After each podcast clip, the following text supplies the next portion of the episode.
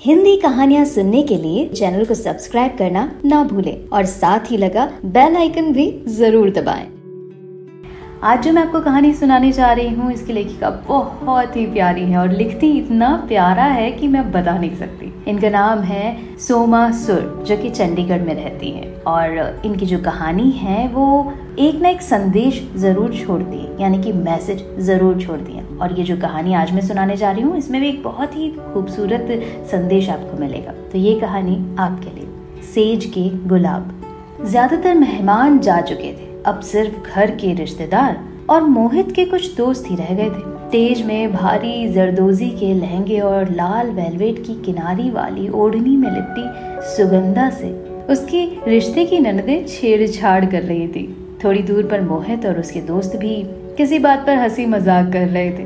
बीच बीच में ठहाकों की गूंज सुगंधा तक पहुँचती, वो डर कर थोड़ा और अपनी ओढ़नी में सिमट जाती। अरे बस हँसी मज़ाक ही करती रहोगी लड़कियों। भाई, भाभी को खाना नहीं खिलाना? सुगंधा की सास ललिता जी की झिड़की से ननदे होश में आई। ललिता, सारे मेहमान तो जा चुके हैं। चलो हम घर वाले मोहित और नई दुल्हन के साथ खाना खा लें। ललिता जी से उनकी जेठानी ने कहा हाँ हाँ दीदी, चलिए। चलो मोहित, आ जाओ, सब भूखे हैं। वेटर सुगंधा और मोहित को खाना सर्व करने लगे। मोहित के दोस्त और छोटे भाई बहन उन्हें घेर कर बैठ गए। घर के बड़े बच्चों की मज़ाक और चुहलबाजी से दूर खाना खाने बैठे। अरे मोहित भाई भाभी जी को अपने हाथों से खिलाओ, छेड़छाड़ फिर शुरू हो गई। मोहित ने जैसे ही रसगुल्ला सुगंधा के मुँह में डाला, किसी की आवाज़ आई हाँ भाई, रसगुल्ला खिलाओ, तभी तो मीठा फल मिलेगा। सुगंधा के गले में रसगुल्ला फंस गया। सुबह से ऐसी बातें सुनकर वो काट सी बनती जा रही थी। उसे पिछले साल की बातें याद आने लगी। एक साल पहले उसकी सहेली विभा की शादी हुई थी। पक्की सहेली होने के कारण वो पूरी शादी में विभा के साथ ही थी। विभा के पति अमर के दोस्त पूरी शादी में तरह तरह के द्विअर्थी संवाद कर रहे थे। उन बातों का सार यही था कि ये शादी नहीं, युद्ध है और तुम्हें ये युद्ध जीतना ही है। सुगंधा को ऐसी बातें अच्छी तो नहीं लगी, पर उसने सोचा कि शादी में हँसी मज़ाक तो चलता ही है, पर वो गलत साबित हुई। विभा पग फेरों में जब वापस आई तो पूरी तरह जख्मी थी। तन से भी और मन से भी। अमर ने विभा से पहली रात में ही ज़बरदस्ती की। विभा रोती रही, गिड़गिड़ाती रही, पर अमर पर कोई असर न हुआ। रात के अंधेरे में हुए वहशीपन का एहसास उसे सवेरे हुआ। विभा के शरीर में बने उसके आतंक की छाप से अमर को ग्लानी हुई। उसने बार बार विभा से माफ़ी मांगी। दोस्तों के बहकावे में आकर उससे गलती हुई पर विभा उस पर चाह कर भी भरोसा नहीं कर सकी। उस काली रात की छाया से उन दोनों के जीवन में अमावस गिर गया। प्रेम और विश्वास की दस्तक देने से पहले ही उनके दाम्पत्य जीवन में अविश्वास और घृणा ने घर कर लिया अरे भाभी, खाओ ना। आप खा क्यों नहीं रही हैं? ननद की आवाज़ से उसका ध्यान टूटा।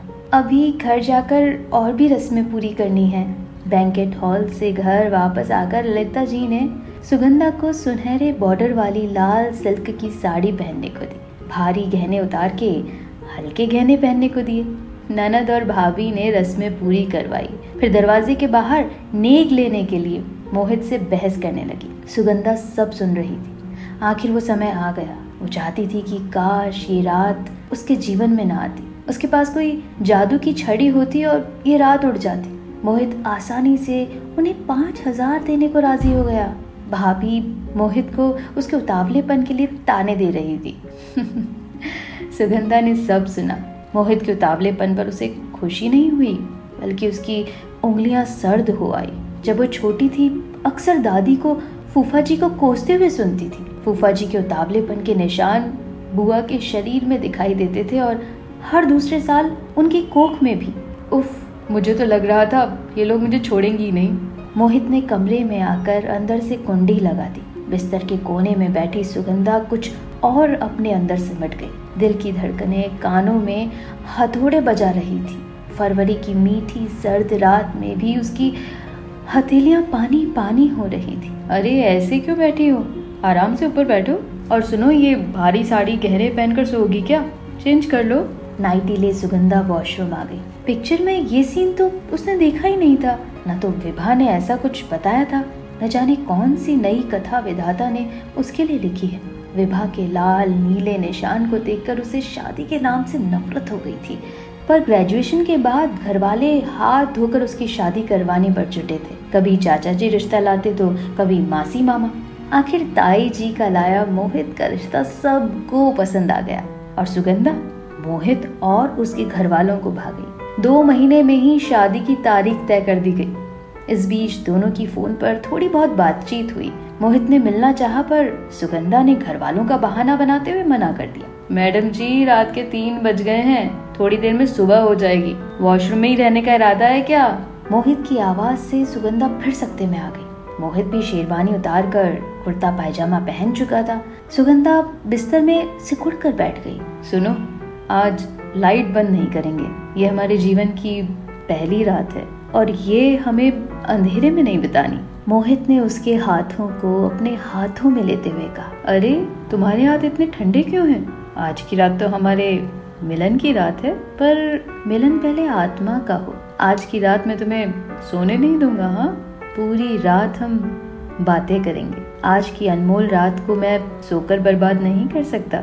मोहित के हाथों के घेरे में सुगंधा के हाथों की तपिश बढ़ने लगी। उन दोनों की खिलखिलाहट से सेज के गुलाब खिल उठे ऐसा भी तो कभी कभी होता है, जब सेज के गुलाब कुचले नहीं जाते